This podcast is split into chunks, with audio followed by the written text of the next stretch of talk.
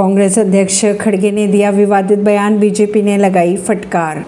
कांग्रेस अध्यक्ष मल्लिकार्जुन खड़गे ने पीएम मोदी को लेकर एक विवादित बयान दे दिया है। उन्होंने कहा, अगर इस शहर को कोई भी चखेगा तो वे मर सकता है। उनके इस बयान की बीजेपी ने निंदा की। बीजेपी, आईटी सेल के हेड के अनुसार उनके इस बयान से कांग्रेस की हताशा दिखाई दे रही है। कर्नाटक विधानसभा चुनाव के प्रचार के दौरान कांग्रेस अध्यक्ष मल्लिकार्जुन खड़गे ने पीएम को लेकर एक विवादित बयान दे दिया है। उन्हें मोदी जी की तुलना जहर से कर दी है और कहा है कि इसे जहर समझा जाए या ना समझे, लेकिन अगर इसे चखेंगे तो कोई भी मर सकता है। हालाँकि इस बयान को लेकर उन्होंने कुछ देर बाद अपनी सफ़ाई भी दी। उन्होंने कहा, मैंने पीएम के बारे में ये बात नहीं की थी, मैं व्यक्तिगत बयान नहीं देता। मैंने कहने का मतलब था कि उनकी विचारधारा एक जहर की तरह है।